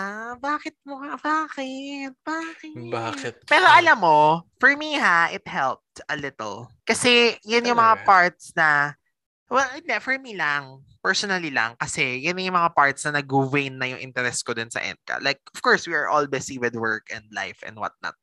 Pero, nung dumating ulit yun, doon na ulit na, syempre kailangan ko na ulit tutukan yung Enka, ganyan. Tapos parang, doon na naman ang balik yung interest ko. Although, feeling ko lang masyadong, kunyari, ang early kasi na naging reyna si Danaya, Danaya, ganyan. yes. Tapos, di ba hindi siya masaya kasi syempre buhay pa si Akil, ganyan. Basta may mga ganon. So, parang naano ko doon. At saka, ang daming characters dito kasi sa ano, 2016 version. Kaya hindi tuloy ako makaisip. Yung parang ang daming ganap. Ah, pero ang isa ko pang favorite, yung bumalik si Marian, tapos si Marian as inang ng Minea. Tapos, yung, nag yung di ba ano, yung na-realize na niya na ano, under lang siya ng spell ni Avria or Yes, something, or ni Ether. Tapos mga anak pala niya yun. Tapos yung sarili niya yung ginanon niya, di ba? Parang pinatay niya. Tapos naiiyak ako la, doon sa part na yung kausap na yung tatlo niyang anak, tapos yung hingi ng tawad si Pirena, ganyan. Yan din, yan yung isa sa mga lagi kong inuulit na mga scenes sa YouTube pagka nanonood ako. And of course, in fairness, ang ganda ng ending ng Encantadia 2016, 2017 Mm. Gusto ko ending nila. Yung, kala mo may surprise na babalik, di ba? Tapos biglang yung pala, Mhm. nagsanib sa silang tatlo. Yun nga lang, nahinaan lang ako dun sa part na hindi sila yung nakatalo kay Ether. Si uh, Emre. Si Emre pa rin. Parang, nahin, nahina, nasayangan lang ako na Mm-mm. pagkatapos ng lahat ng ano, power power, tapos biglang isang ganun lang pala ni Emre, magiging Kaya- na si ano. Emre naman eh. Kaya Oo, naman pala eh. kaya naman pala. Eh. Ganun lang. Pero gusto gusto ko yung nangyari yun nga, yung naging ahas na lang si ano, si Ether, tapos kinadidirihan siya, ganyan. Yung parang hindi siya Yes. pinatay, pero para siyang pinarusahan, ganyan. Di ba meron pa yan yung si Vishka, bumalik din siya sa finale, di ba? yung ano, yung sa Game of Thrones. Game of Thrones. Yes. Oo. Si- Sila, sila. Nakalimutan ko na, basta yung actor sa Game of Thrones. Tapos sila Kim din, nandun. Tapos, Saka si Joros. Sino ang character ni Joros Oo. Pero actually, ang ganda nung ano, yung Sarkozy. Wala lang, doon ko lang ulit nakita na ang creative nila kasi ang dami na naman nilang na-introduce na bagong Na element. ipasok. Na, my gosh, dahil lang namatay, kailangan umalis ni Kylie sa show. Ang daming nangyari na naman na Daming nap bigla, ng diba? anak. Ang nanghinaya lang ako sa ending ng Enka 2016. Kasi gustong gusto ko yung nangyari. Tweet ko to eh, nabasa pa nga to ni Kumars, Angelo De Leon, kasi kasama siya sa Enka, di ba? Tapos parang tweet ko si, si Miss Suzette na sana ang ending din ng Enka 2016 yung magpa-flashback lahat ng muka ng mga characters. Yun, kasi yun yung gustong gusto ko dun sa original version. Originally. Tapos, yung sa original na yun, parang na yung binilang talaga isa-isa yun. Kung sinong characters, kung ilan yung characters. Oo. So ilan? Ganun- Sorry. Naalala pa? Ang tagal inisip. 100. Ah, Lagpas, alam ko, lagpas 100 din eh. Aha. Balikan ko lang yung sinabi mo kanina about dun sa scene ni Lamarian, yung, yung ginawa niyang puno yung sarili niya. Na doon ko nakita kung gaano kagaling na actress si Marian Rivera.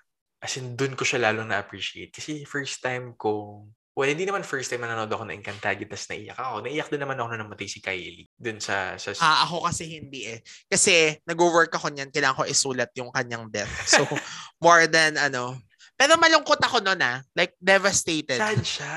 Ang sad nung episode na yun. Oo, but anyway, oh. So yun, going back, nalung, na, na, ang galing ni Marian Rivera doon. Tapos, ramdam mo na hindi magkakaedad, hindi kaedad ni Glyza si Marian doon. As in, ramdam mo yung, yung mag, may chemistry sila as magnanay. Oo, correct. Ang galing. Sobrang galing nun. Galing nung scene na yun. I love it. Buti na lang, hindi natuloy si Glyza sa The Rich, ay, hindi natuloy si Marian sa The Rich Man's Daughter. Kasi baka iba ang tingin pag True. biglang anak niya si Glyza. Okay na yung Temptation of Wife, at least parang magkaribal lang yun eh. Ganun. Pero ito kasi parang magnanay, di ba? At saka yun Pero- magjowa. Pero ang galing. Ang galing na pero na-workout gets nila ko. yun. Oo. Di ba? Galing. Okay, so this is the question, the million dollar question, the hardest question, the question that needs an explanation and not only an answer. Kung mamimili ka ng mas maganda, Encantadia 2005 or Encantadia 2016? Sa'yo na, mauna ka nang magbigay niyan.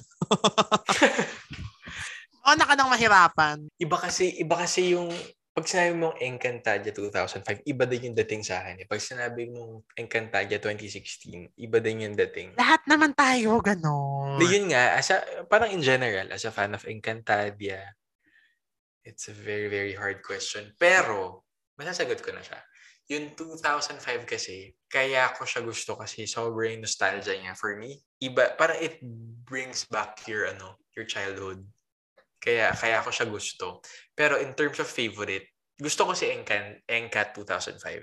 I love it. Pero in 2016 kasi, yung mga loopholes ng 2005, nasagot ni 2016. Kaya ako siya na-appreciate more. And, well, iba naman kasi talaga ng 2005, yung visuals, yung effects. In terms of ano naman kasi, yung execution, yung acting, mas gusto ko yung 2005.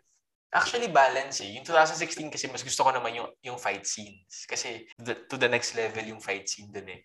Si Enka 2005 parang, eh, eh, alam mo yun, parang nag... Oo. Hindi siya, hindi siya hardcore fight. Kumbaga, alam mong may choreography silang ginagawa. Pero ang galing nila. Especially sila, ano, sila Sunshine na hindi dancer. Eh, Ah. sa 2016, nag-acrobatic si Kylie, dancer si Sanya, alam mo yun. Dancer Ah. si Liza, si, si Gabby. So, alam mo yun, grabe yung, yung fight scene. Grabe din yung, Ah. ano, execution. na-execute na mabuti ni Ate Shine yung ika-anim na utos na mga fight scenes eh. Kasi da, galing yan sa training niya ng Enka 2005 eh. But anyway, ako, dapat pala na na nasagot ako. ko ba? Nasagot, Nasagot mo naman. Oo, okay lang din naman yan. Kasi ganyan lang din naman din yung sagot ko. Yun nga eh, kaya nga dapat nauna na pala ako eh. Kasi ako lagi nagsasabi sa iyo yan eh, na mas maganda yung 2016 in terms of story. Kasi nga, mas kabit-kabit na. But you know what? I realized just now, nahirapan din ako sa 2016 eh. Kasi ang daming characters. Ang daming kwento. Ang daming, ano, basta ang daming kwento. Like, nagkaroon pa nga pala ng mga batalumang haliya, ganyan. Batalumang ba si Halia? Yes. Siya yung nasa moon, di ba? Si Valin yan eh, oo. Si Valin, yes. Yung mga, tapos yung mga, yung grupo nila Murin Larazabal, na doon ang galing si Lila Sari. Ano pangalan nun? Mm. Basta, Man, Carcero ba? ng Something like that. Win-win Marquez, di ba? Oo, yung mga... Pero kasi, in fairness pa rin, kahit may mga ganon, masasabi ko, mas maganda nga ang kwento talaga ng 2016. Although, 2005 kasi, syempre yun yung 2005 yun eh. Kumaga, it fits naman the, ano, the era that you've, na kung saan, kailan sila Pinalabas. Ang ano lang, at least yun nga, correct ka kasi dun eh. Ako nga nagsasabi niyan lagi eh. Ginaya mo lang eh. Charot Oh. na yun nga, naitahi naman ng maayos sa Enka 2016 yung mga hinahanap mo sa Enka 2005. Like, kunyari, di ba sa Enka 2005, bigla na lang namatay si Minea na parang bigla na lang siya susunduin sa Devas. At least dun sa 2016, it made sense na someone killed her. Yun di ba? din. Yes. Parang ganon. So, Hindi, parang mas, watching it, na realize mo din talaga na nasasagot yung mga questions mo from, oo, from the mas may original one. sense yung 20, mas may sense yung mga plot sa 2016. But, yun nga, yung 2005 kasi, the nostalgia it brings. Yun talaga yun. So, if you're a retrophile like us here on Rewind, charot, talaga mas ma-appreciate mo yung 2005. Like, iba yung kilabot factor when you watch it, iba yung feeling, ganyan. But, in terms of story, really, Encantadia 2016 talaga.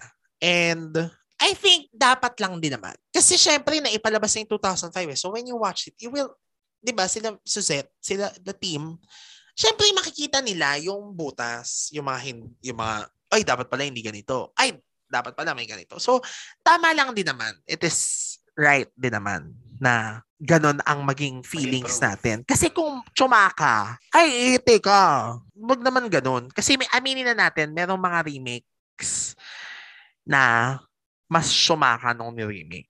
Although I think in story, yung mga remakes made more sense. Example, in Mula sa Puso, mas gusto ko yung story kasi mas maikli din siguro. Eh, syempre yung mga 90s, di ba? Kung ano-ano ang mga nang basta mas stretch, ang dami mong pwedeng kwento eh. At least dito, since merong time lang, like kunyari, in Mula sa Puso, 20 weeks lang talaga siya. So, na-compress nila yung kwento na kung ano lang yung dapat. Like, wala na yung mga unnecessary, unnecessary and additional characters. Same with, ano, with, sana ay ikaw na nga, ni Andrea at ni Mikael, di ba? Parang ganon. So, tama lang. And of course, yung visual effects, di ba? Siyempre naman, dapat better naman talaga yung 2016. And in all fairness to 2016, Encantadia. Ewan ko, ikaw kasi mas ma-visual ka. Mahilig ka kasi sa mga. Ako kasi, like, syempre, if you would compare it with Marvel and all the other Hollywood and, ano, international projects na malalaki talaga. Syempre, hindi naman, syempre, medyo malayo pa talaga. Pero Oo ako naman. kasi, dahil hindi naman ako fan ng mga yan. So, hindi naman ako fan ng mga yan. So, carry lang. Pero, yun, yung, ang, nagan, ang, tuwan-tuwa na ako sa FX noong 2016. Ayoko lang yung nasa baba ng, ano, brilyante, yung bilog. Wala lang. Parang feeling ko lang hindi na kailangan nun. Kasi nga dapat, ano eh, ma- actually, mas gusto ko yung effect naman sa 2005 nung mga brilyante. Na parang lumulutang lang siya habang ganun.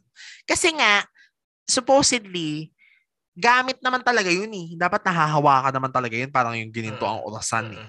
Pero dahil magical siya, tsaka lang siya lilipad. Eh yung sa 2016 kasi, nagmukha siyang ano lang, visual effect. Parang ganun. So, kaya mas gusto ko yung 2005. Pero the rest, in all fairness, maganda naman. Maayos naman yung graphics ng 2016. I want to commend lang dun yung ed- editing team ng Enka 2016. Kasi Yeah. as a, si- uh, as a series na umaere every day, na ano nila yung quality. Maayos yung quality. At hand to mouth yan. ah. Hand to mouth, yes. Hand to mouth yung yan. ah. quality. So, Sana ganun ang gawin nila sa... Well, mukha naman ganun ang gagawin nila sa Sangre. So I'm may chance. Because about yun na ang practice ngayon.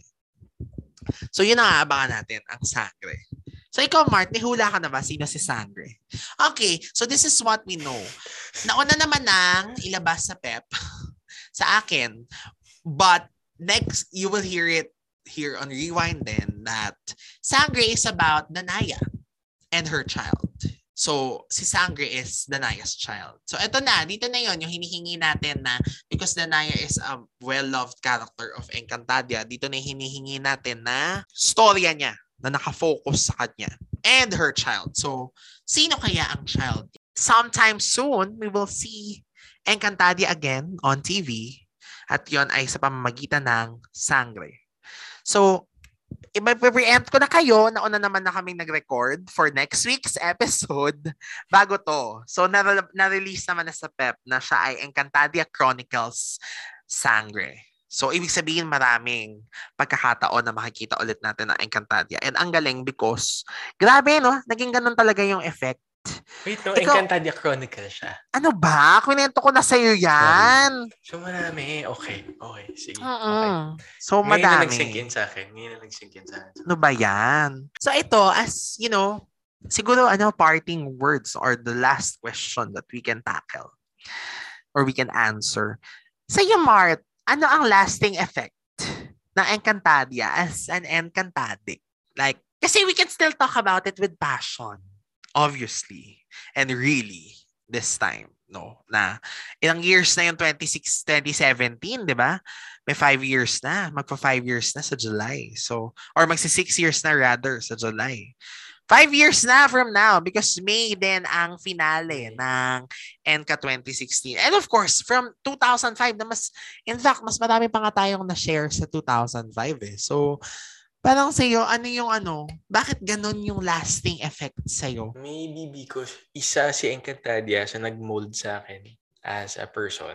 Hindi naman as a person, as, well, you know, alam naman din ng mga tao na I'm part of the third sex. So, isa din siya sa mga, yes, tawan-tawa, tawan-tawa. Hindi ako tawa nagulat ako. Anyway, oh. Coming out, coming out episode din ba to? Baka. Ewan ko sa'yo.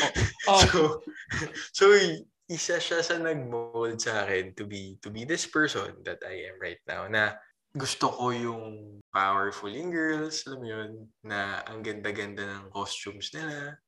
So, feeling ko isa din yun. Kasi hindi naman ako naging fan ng mga ano, eh, Lord of the Rings, ganyan.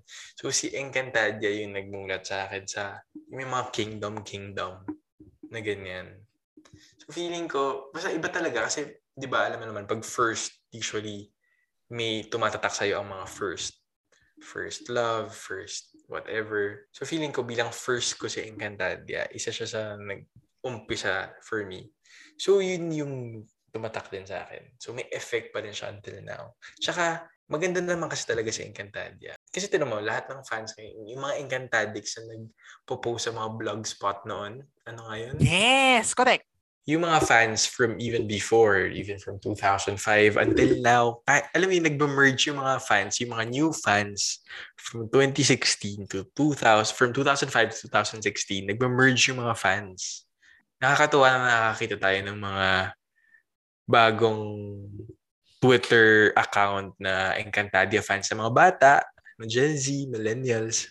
Correct. So, dumadami. Yes. Tapos, also, ang maganda din doon, yung mga older generation na fan Encantadix, yung ano nila, yung dugo nila, grabe pa rin yung yung love nila, yung passion nila when it comes to Encantadia. Kaya siguro feeling ko hindi namamatay, hindi namamatay yung love ng mga tao kasi meron pa rin tao na nagkukwento at nagkukwento ng story na Encantadia Correct. That's true. And siguro, same din, ganun din yung effect na nakakatuwa na dumadami tayo. And ganun pa rin na, syempre hindi na as passionate or as intense as before, pero at least talagang ano, parang Encantadia will always hold dear in our hearts. Wow, ganda. Pero ako naman, siguro yung effect niya for me, lasting effect, or an, yun, kasi ang sarap balikan talaga eh. Like, ang dami mong maaalala magagandang memories with Enka. Like, it was our band, bonding moment before sa family. It was one of our bonding moments um, sabay-sabay kaming manonood, um, habang naka-aircon na sa gabi, di ba na yan talaga naalala ko? Parang ganon, tapos magiging source ka siya ng kwentuhan. At saka ako natutuwa kasi ganito yung feeling nung una nating napag-usapan to, di ba? Because, you know, it wasn't the first question that I will ask to anyone na, uy, fan ka ba ng Enka? So parang along the way, when you find out na yung kausap mo or yung friend mo na late, later na malalaman mo na, uy, nanood din ako niyan. Na, fan din ako ng Enka, Keme Keme. So parang ang saya na meron kayong shared memories and shared stories. And at the same time, siguro yun nga, ako din kasi ever since, mahilig ako talaga sa female-centric ka- female-centric stories, empowered women characters. Meron tayong episode yan dito sa Rewind. So, sinabi ko naman doon na N ka talaga, even though may powers kasi sila, kahit sila mismo eh, kahit walang powers, grabe yung pagiging empowered nila. And nakakatuwa to see such a strong team of women talaga na very powerful, very empowered, and yung maipaglalaban talaga. Yung ano, yung parang ang galing nga eh, kasi kung mga totoong tao to, sobrang galing nila. Na, grabe ang pagmamahal nila doon sa kaharian nila parang sana tayo din, ganun ang pagmamahal natin sa bansa natin. O, di ba? Wow, naipasok yun. Pero hindi kasi ganun siya, di ba? Parang ganun kasi yung Enka. And siguro in terms of being a pop culture fan naman, kasi ako, I'm not really into fantasy. Alam mo yan, di ba? Nanood ako ng Marina, yes. nanood ako ng Mulawin, pero alam mo yun, hindi sila yung mga ano, na-sustain ako. Pero it was Enka. Kasi yung Enka, in fairness, soap na soap, Soap na soap din naman yung, yung ano, Marina. Pero yung Enka kasi for me, soap na soap kasi kwento na magkakapatid, magkakalaman. Yung galing kasi soap na soap siya, pero may fantasy element.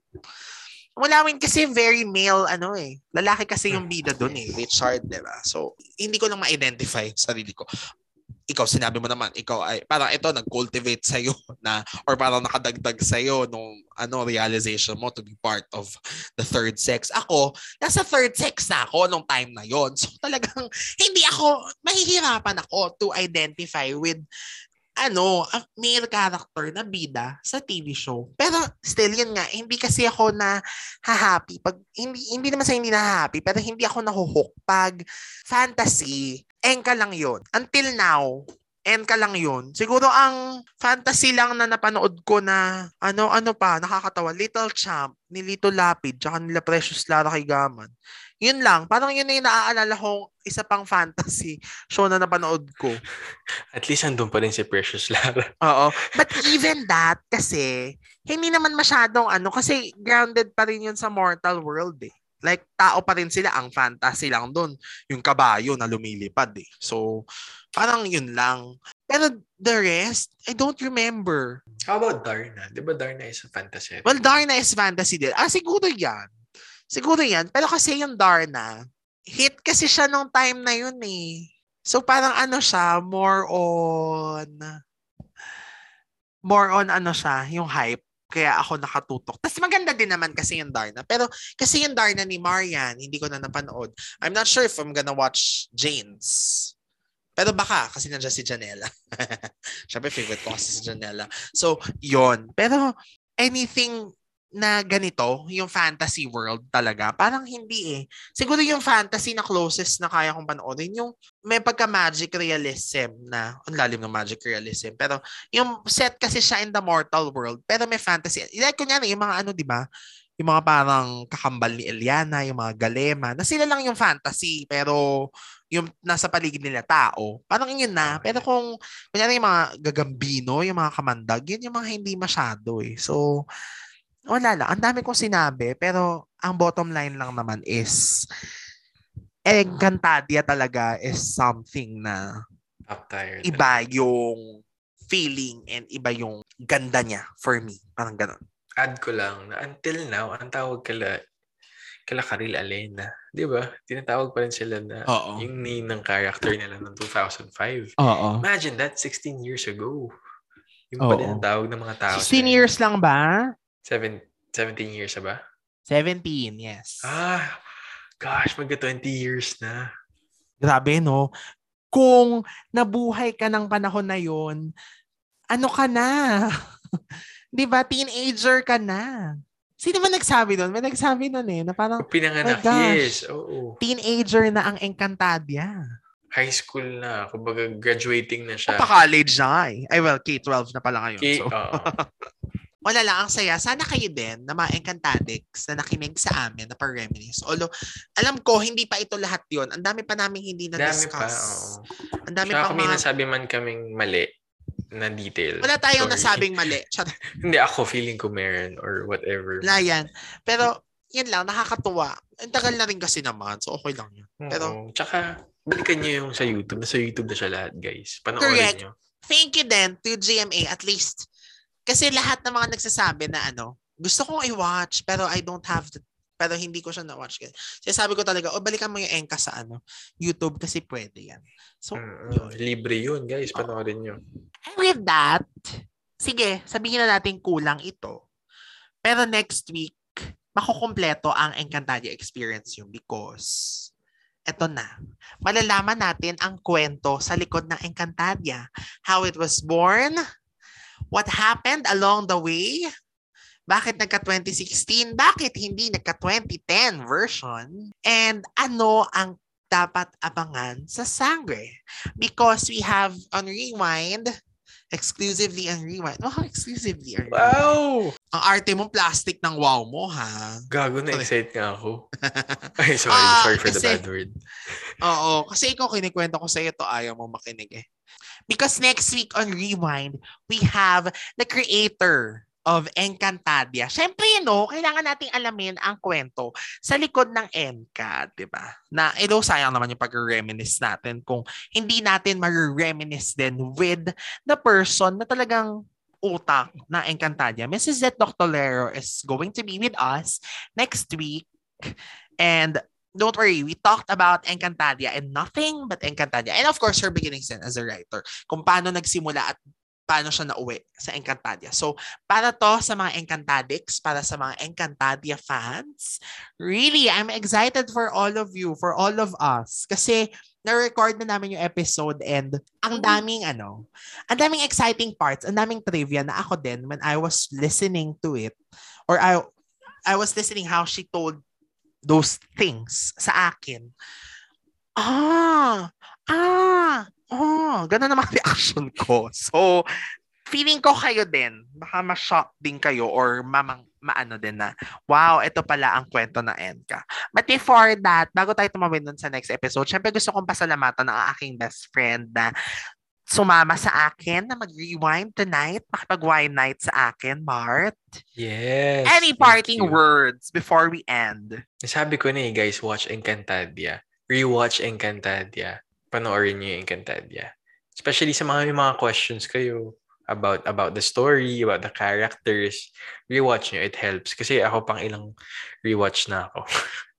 Parang sa Jimpy with Click. Ako, Ah. Encantadia yung sa akin. Encantadia sa akin yan.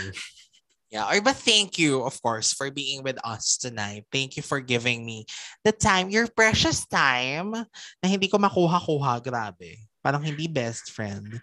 But at least we're here. Thank you din. Thank you. Kasi ako yung naisip mo na for this episode.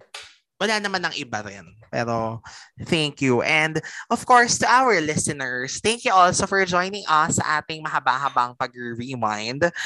And hopefully, kayo ay makinig next week and in the succeeding seasons. And of course, I would like to say thank you na rin to all of you because you see, we are on our third season and you have really an exciting season to watch for. We have happy episodes. We have tri- full of trivia episodes, reminiscing talaga na in store for you. Na-record na yung iba. Yes, I understand. This is the pilot, but we have previously recorded some episodes already. And we have also a lot pa to record and I can say that the lineup is exciting, really. So, na-excite ako. Sana makinig kayo, tuloy-tuloy, and sana mas ma-happy kayo, mag-good vibes kayo ulit because, you know, this is our wine, Saturday wine night habit. Wow! And talagang magsasama-sama tayo mag-reminisce. Tayo mga retro files. O, di ba tunto ako na ginagamit yung retro? Kasi nga, finally, no, nahanap ko na yung word na tama at para dapat sa atin. So, happy naman ako. Pero syempre kayo pa rin ay mananatili mga ka-rewind. Again, Mart, thank you so much. Thank you and congratulations on season 3. Yes. Yeah, thank you. Galing. Salamat naman. Umabot tayo. Akala ko talaga hindi na abot. Pero mamaya, sa season 4 na ako magdadrama. But thank you so much. And of course, lagi lang kayo makinig. And kung meron kayo mga Encantadia memories that you want to share, we are on social media. We are on Facebook. Search for Rewind, a throwback podcast. We are on Twitter at Rewind Podcast. Spells R E W I N E D with E, huh? Not only Rewind. And of course, we are also on Instagram. It's at the Rewind Podcast. And of course, you may also follow my family, my network at Type Network on all social media platforms para mas para makahanap pa kayo ng mga ibang podcasts to listen to. Yan. So All right, thank you so much. And thank you sa ating for joining us. And we will hear, listen, and drink with each other again here on Rewind, a throwback podcast. Bye, everyone, and enjoy your wine night.